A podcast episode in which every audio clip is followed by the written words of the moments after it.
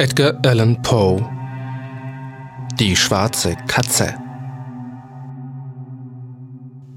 Dass man den so unheimlichen und doch so natürlichen Geschehnissen, die ich jetzt berichten will, Glauben schenkt, erwarte ich nicht, verlange es auch nicht.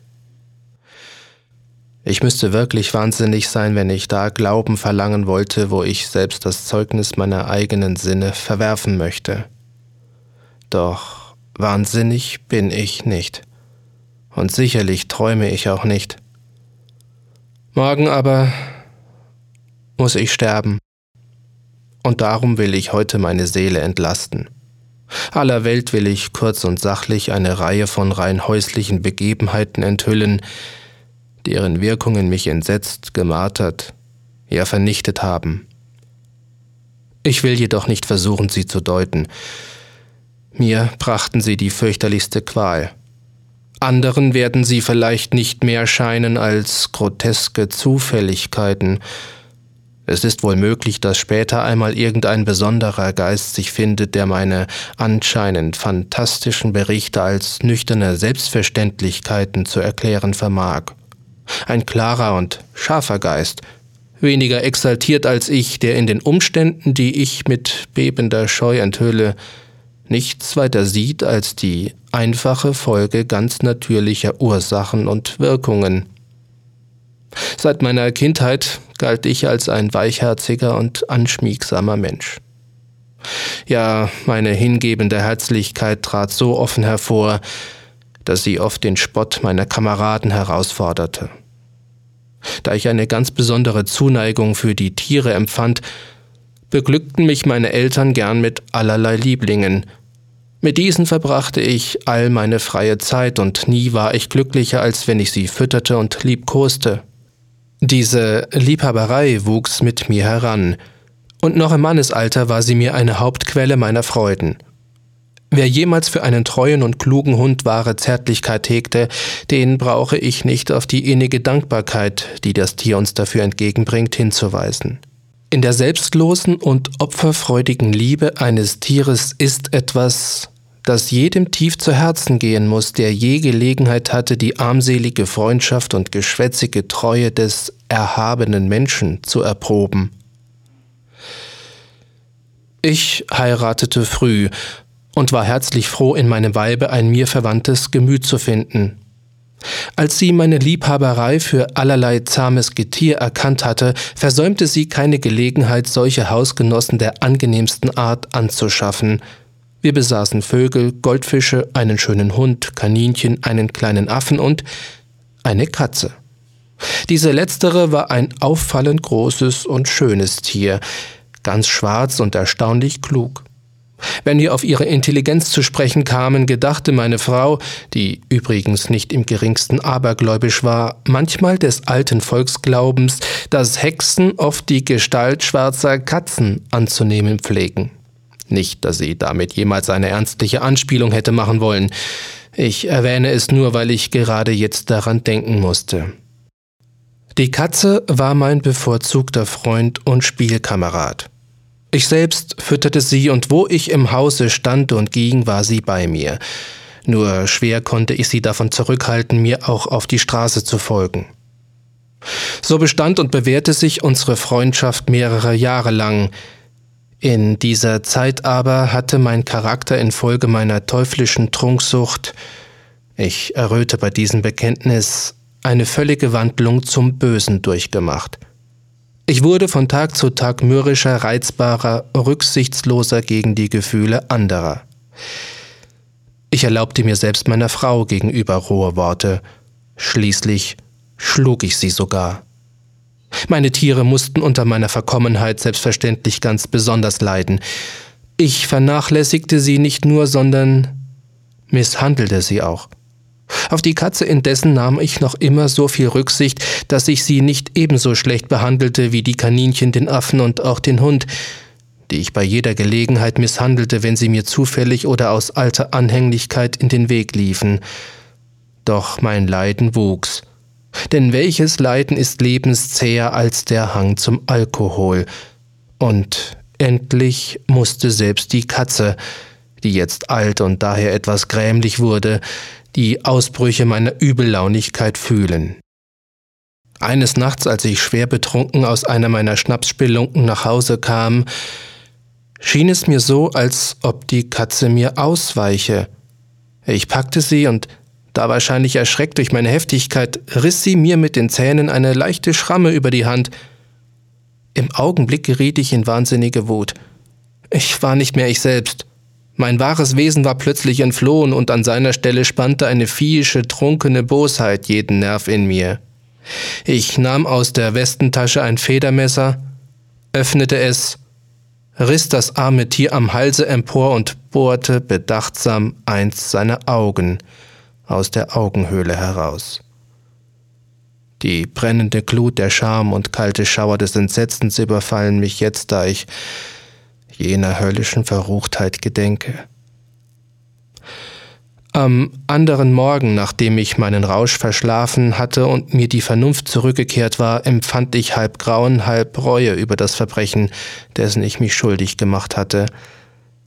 Aber es war nur ein schwaches, oberflächliches Gefühl und meine Seele blieb unbewegt. Ich stürzte mich aufs Neue in wüste Ausschweifungen und bald war im Wein jede Erinnerung an meine Untat ersäuft. Inzwischen erholte sich die Katze langsam, die leere Augenhöhle bot allerdings einen schrecklichen Anblick, aber Schmerzen schien das Tier nicht mehr zu haben. Wie früher ging es im Hause umher, floh aber, wie nicht anders zu erwarten, in wahnsinnige Angst davon, sobald ich in seine Nähe kam. Es war mir noch immer so viel von meinem Gefühl geblieben, dass ich diese offenbare Abneigung eines Geschöpfes, das mich vor dem so geliebt hatte, anfangs schmerzlich empfand. Doch dieses Empfinden wich bald einem anderen, der Erbitterung. Und dann kam, wie zu meiner endgültigen und unaufhaltsamen Vernichtung, noch der Geist des Eigensinns hinzu. Diesen Geist beachtet die Philosophie nicht, und dennoch bin ich wie von dem Leben meiner Seele davon überzeugt, dass Eigensinn eine der ursprünglichsten Regungen des menschlichen Wesens ist – eine der elementaren primären Eigenschaften oder Empfindungen, die dem Charakter des Menschen seine Richtung geben. Wer hat nicht schon hundertmal eine gemeine oder dumme Handlung begangen, einzig und allein, weil er wusste, dass er eigentlich nicht so handeln sollte? Haben wir nicht eine beständige Neigung, das Gesetz zu übertreten, nur weil wir eben wissen, dass es Gesetz ist?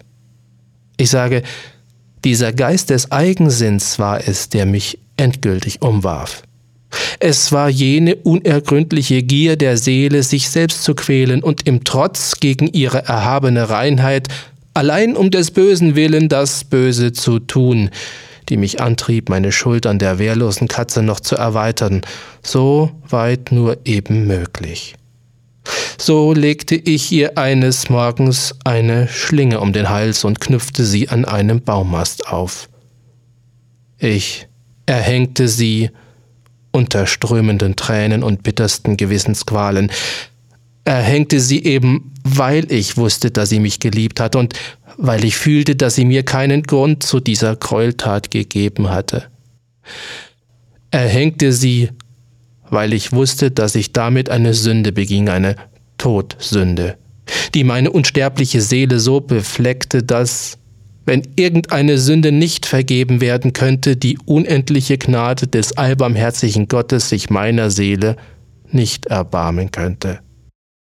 In der auf diese grausame Tat folgenden Nacht wurde ich durch Feuerlärm aus dem Schlafe aufgeschreckt. Meine Bettvorhänge brannten, das ganze Haus stand in Flammen. Mit knapper Not entrannen wir, meine Frau, unsere Magd und ich, dem Feuertode. Alles wurde vernichtet. Meine ganze irdische Habe war dahin, und ich überließ mich von nun an haltloser Verzweiflung. Ich habe nicht die Schwäche zwischen meiner Schandtat und diesem Unglück einen Zusammenhang, wie etwa Ursache und Wirkung suchen zu wollen. Da ich aber eine Kette von Tatsachen anführe, so glaube ich auch das allerkleinste Glied nicht unerwähnt lassen zu dürfen. An dem Tage nach dem Brande besichtigte ich die Trümmerstätte. Die Mauern waren bis auf eine eingestürzt. Dies war eine nicht sehr starke Scheidewand ungefähr aus der Mitte des Hauses, gegen die das Kopfende meines Bettes gelehnt hatte. Sie hatte der Einwirkung des Feuers hartnäckig widerstanden, eine Tatsache, die ich dem Umstand zuschrieb, dass dort der Bewurf erst kürzlich erneuert worden war. Vor dieser Mauer stand eine dichte Menschenmenge und einzelne Personen schienen eine bestimmte Stelle eingehend und aufmerksam zu untersuchen. Die Worte sonderbar, seltsam und andere ähnliche Ausrufe erregten meine Neugier. Ich trat heran und sah auf die helle Fläche eingedrückt das Reliefbild einer großen Katze. Der Abdruck war erstaunlich naturgetreu. Um den Hals des Tieres lag ein Strick. Als ich zuerst diesen Höllenspuk erblickte, denn für etwas anderes konnte ich es nicht halten, geriet ich außer mir vor Staunen und Entsetzen. Schließlich aber kam mir die Überlegung zur Hilfe. Der Garten, in dem ich die Katze erhängt hatte, lag dicht bei dem Hause. Auf dem Feuerlärm hin war sofort eine Menschenmenge in den Garten eingedrungen und irgendeiner musste dort das Tier abgeschnitten und durch das offenstehende Fenster in mein Zimmer geworfen haben, wahrscheinlich in der guten Absicht, mich dadurch aus dem Schlaf zu wecken. Durch stürzendes Mauerwerk war das Opfer meiner Grausamkeit in die Masse des frisch aufgetragenen Bewurfs eingedrückt worden, und der Kalk dieses letzteren in Verbindung mit der Brandglut und dem Ammoniak des Kadavers hatten dann das Reliefbild so wunderbar geprägt, wie es nun zu sehen war. Obgleich ich dieser eigenen vernünftigen Erklärung bereitwillig Glauben schenkte, konnte mein Gewissen sich nicht so leicht beruhigen und das Ereignis lastete schwer auf meiner Seele. Monatelang beschäftigte sich meine Fantasie mit der Katze und es erwachte in mir ein Gefühl, das beinahe Reue sein konnte. Es kam so weit, dass ich den Verlust des Tieres bedauerte und mich in den Spelunken, in denen ich mich jetzt meistens herumtrieb, nach einer anderen Katze umsah, die der Ermordeten möglichst ähnlich sein und deren Platz bei mir ausfüllen sollte. Als ich einmal in der Nacht halb stumpfsinnig vor Trunkenheit in einer ganz gemeinen Schnapskneipe saß, wurde ich plötzlich auf einen schwarzen Gegenstand aufmerksam, der oben auf einem riesenhaften Fass Brandwein oder Rum, dem Hauptmöbel der dunstigen Höhle, thronte. Da ich schon einige Minuten lang stier auf die Höhe des Fasses geblickt hatte, war ich jetzt erstaunt darüber, dass ich den Gegenstand dort oben nicht schon früher bemerkt hatte. Es war eine schwarze Katze. Eine sehr große, gerade so groß wie die Ermordete, und diese auch in allem ähnlich, bis auf eins. Die meine hatte nicht ein einziges weißes Haar an ihrem ganzen Körper. Diese Katze aber hatte einen großen, allerdings nicht scharf abgegrenzten weißen Fleck, der fast die ganze Brust bedeckte. Als ich sie berührte, erhob sie sich sofort, schnurrte laut, rieb sich an meine Hand und schien vor der Beachtung, die ich ihr schenkte, entzückt zu sein.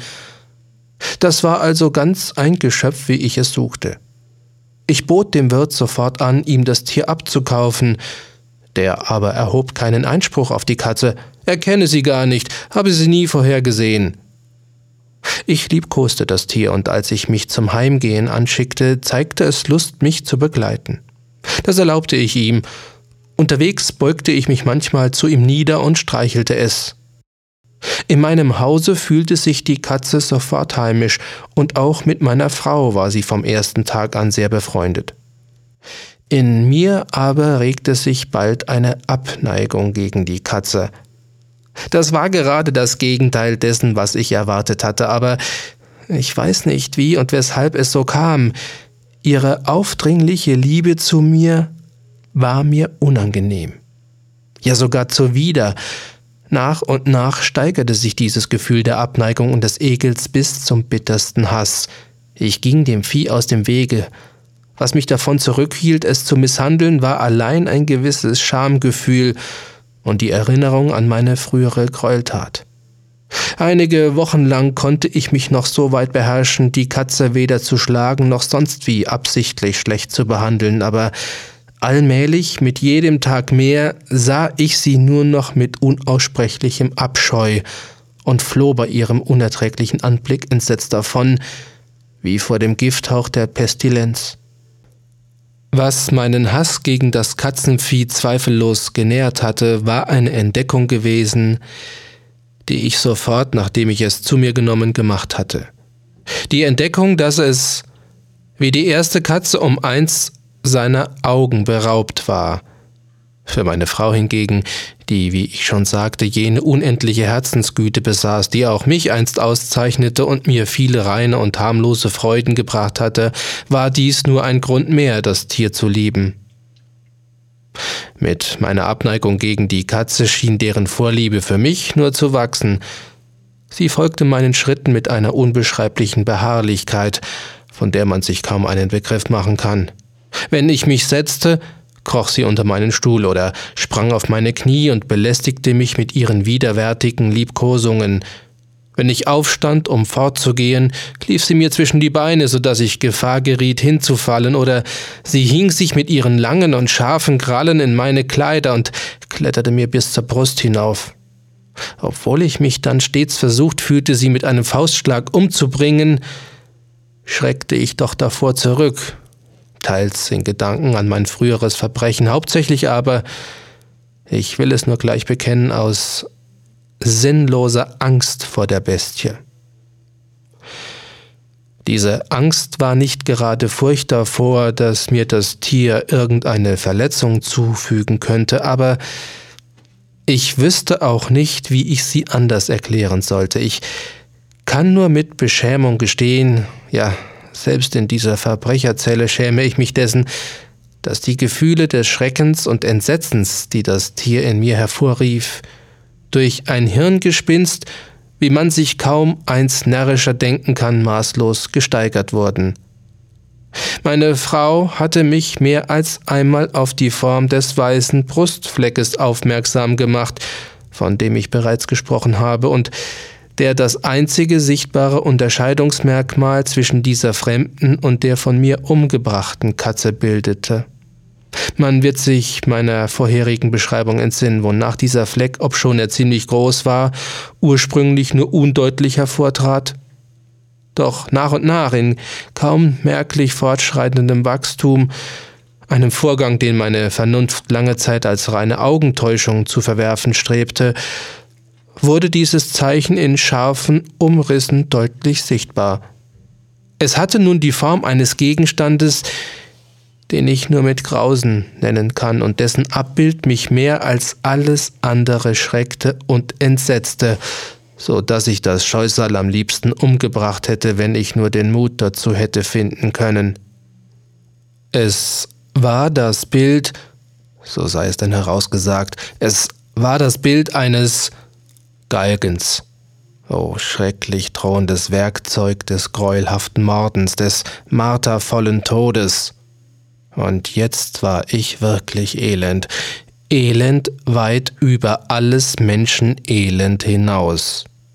Und ein vernunftloses Vieh, von dessen Geschlecht ich eines verächtlich umgebracht hatte, ein vernunftloses Vieh konnte mich, mich, den Menschen, das Ebenbild Gottes, so unsäglich elend machen. Ach, ich kannte nicht mehr den Segen der Ruhe, weder bei Tag noch bei Nacht.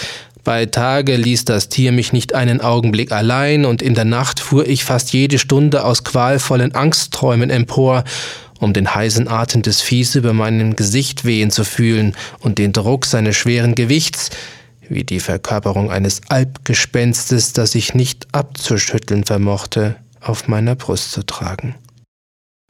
Unter der Wucht solcher Qualen erlag in mir der schwache Rest des Guten. Böse Gedanken wurden die Vertrauten meiner Seele, schwarze, ekle Höllengedanken. Meine bisherige Stimmung schwoll an zu bösem Hass gegen alles in der Welt und gegen die ganze Menschheit. Und meistens war es nun, ach, mein schweigend duldendes Weib, die das unglückliche Opfer meiner häufigen, plötzlichen und zügellosen Wutausbrüche wurde. Eines Tages begleitete sie mich irgendeines häuslichen Geschäfts wegen in den Keller des alten Gebäudes, das wir in unserer Armut zu bewohnen genötigt waren. Die Katze folgte mir die Stufen der steilen Treppe hinab und war mir dabei so hinderlich, dass ich beinahe kopfüber hinuntergestürzt wäre. Das machte mich rasend. In sinnlosem Zorn vergaß ich die kindische Furcht, die meine Hand bisher zurückgehalten hatte, ergriff eine Axt und führte einen Hieb nach dem Tier, der augenblicklich tödlich gewesen wäre, wenn es sein Ziel getroffen hätte. Aber meine Frau fiel mir in den Arm. Diese Einmischung brachte mich in wahrhaft teuflische Wut. Ich entwand mich ihrem Griff und schlug die Axt tief in ihren Schädel ein. Sie brach lautlos zusammen. Nachdem dieser grässliche Mord geschehen war, machte ich mich sogleich und mit voller Überlegung daran, den Leichnam zu verbergen. Ich wusste, dass ich ihn weder am Tage noch in der Nacht aus dem Hause schaffen konnte, ohne dabei Gefahr zu laufen, von den Nachbarn beobachtet zu werden. Mancherlei Pläne schossen mir durch den Sinn. Zuerst dachte ich daran, den Körper in kleine Stücke zu zerhacken und diese durch Feuer zu vernichten. Dann beschloss ich, ihm im Boden des Kellers ein Grab zu graben. Ich überlegte mir aber auch, ob ich ihn nicht lieber im Hof in den Brunnen werfen sollte oder ob ich ihn wie eine Ware in eine mit unauffälligen Aufschriften versehene Kiste packen und diese durch einen Träger fortschaffen lassen sollte. Endlich kam ich auf einen Gedanken, der mir der richtige Ausweg zu sein schien. Ich entschloss mich, die Leiche in den Keller einzumauern, ganz so wie es alten Erzählungen zufolge die Mönche des Mittelalters mit ihren bedauernswerten Opfern gemacht haben mochten.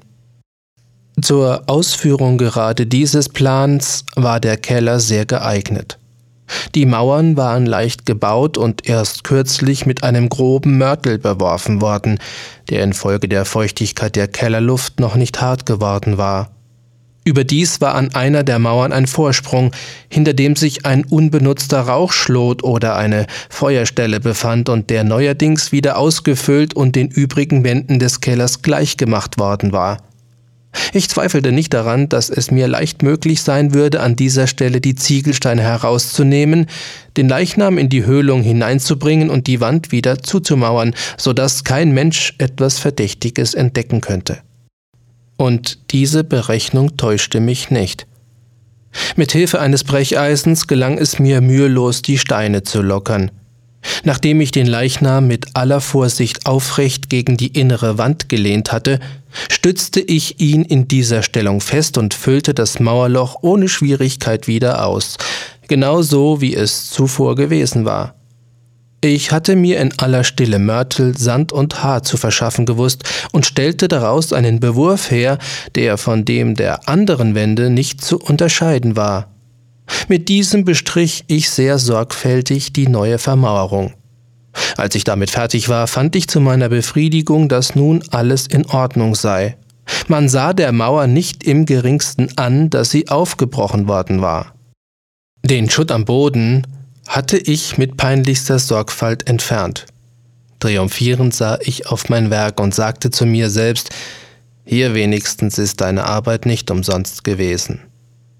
Das nächste, was ich nun tat, war, mich nach der Bestie umzusehen, die so viel Elend veranlasst hatte, denn ich hatte ihr inzwischen längst das Urteil gesprochen. Sie musste sterben. Hätte sie sich jetzt vor mir blicken lassen, so wäre es zweifellos sofort um sie geschehen gewesen, aber es schien, als ob das verschlagene Tier, noch beunruhigt durch meinen heftigen Wutanfall, es mit Absicht vermied, mir in meiner gegenwärtigen Stimmung vor die Augen zu kommen.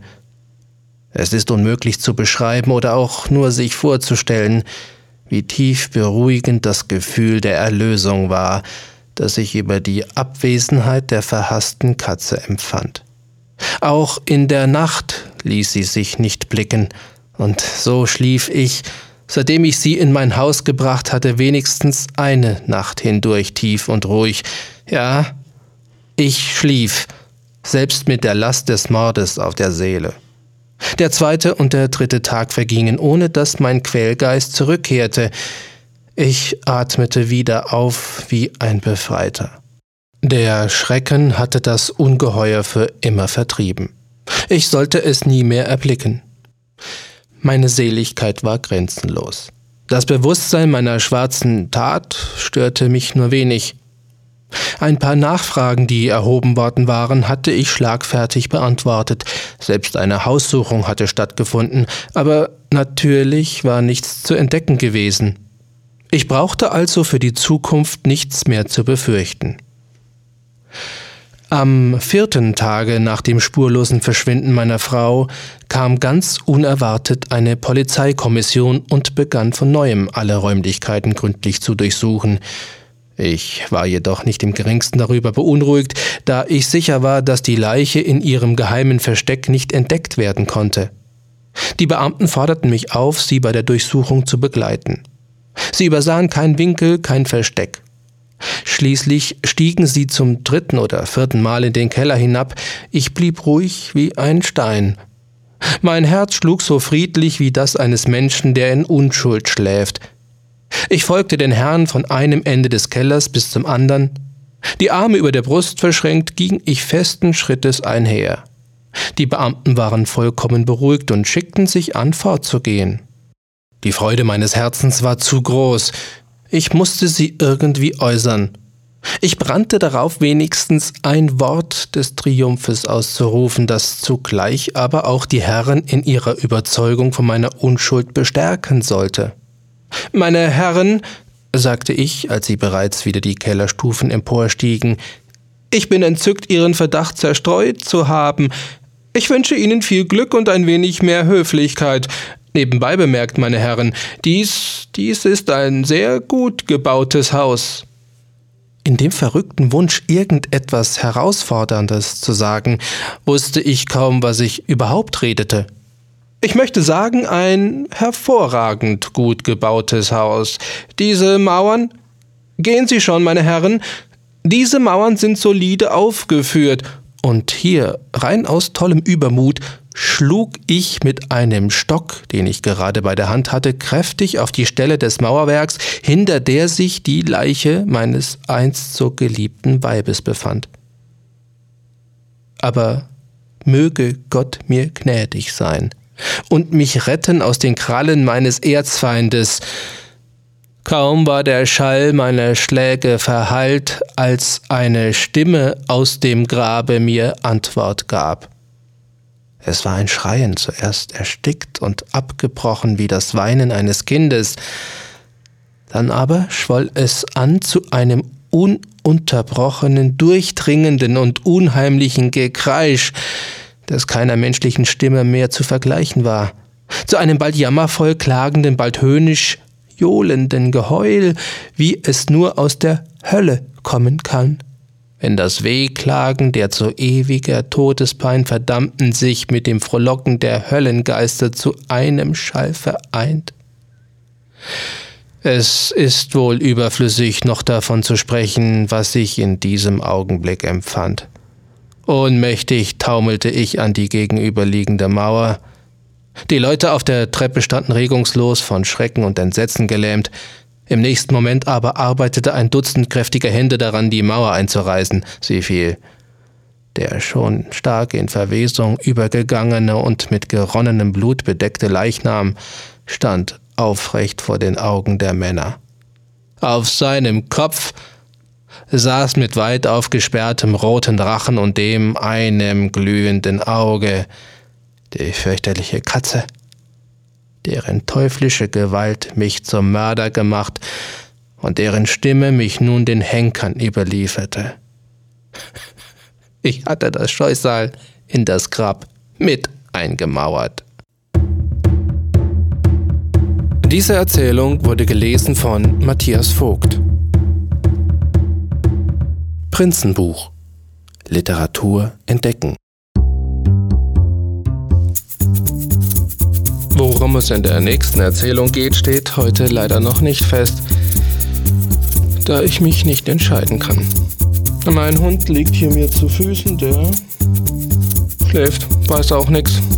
Also, wenn Ihnen eventuell ein Po-Wunsch einfällt, E-Mail info at prinzenbuch.de oder einfach warten, was in der nächsten Episode für eine Geschichte kommt.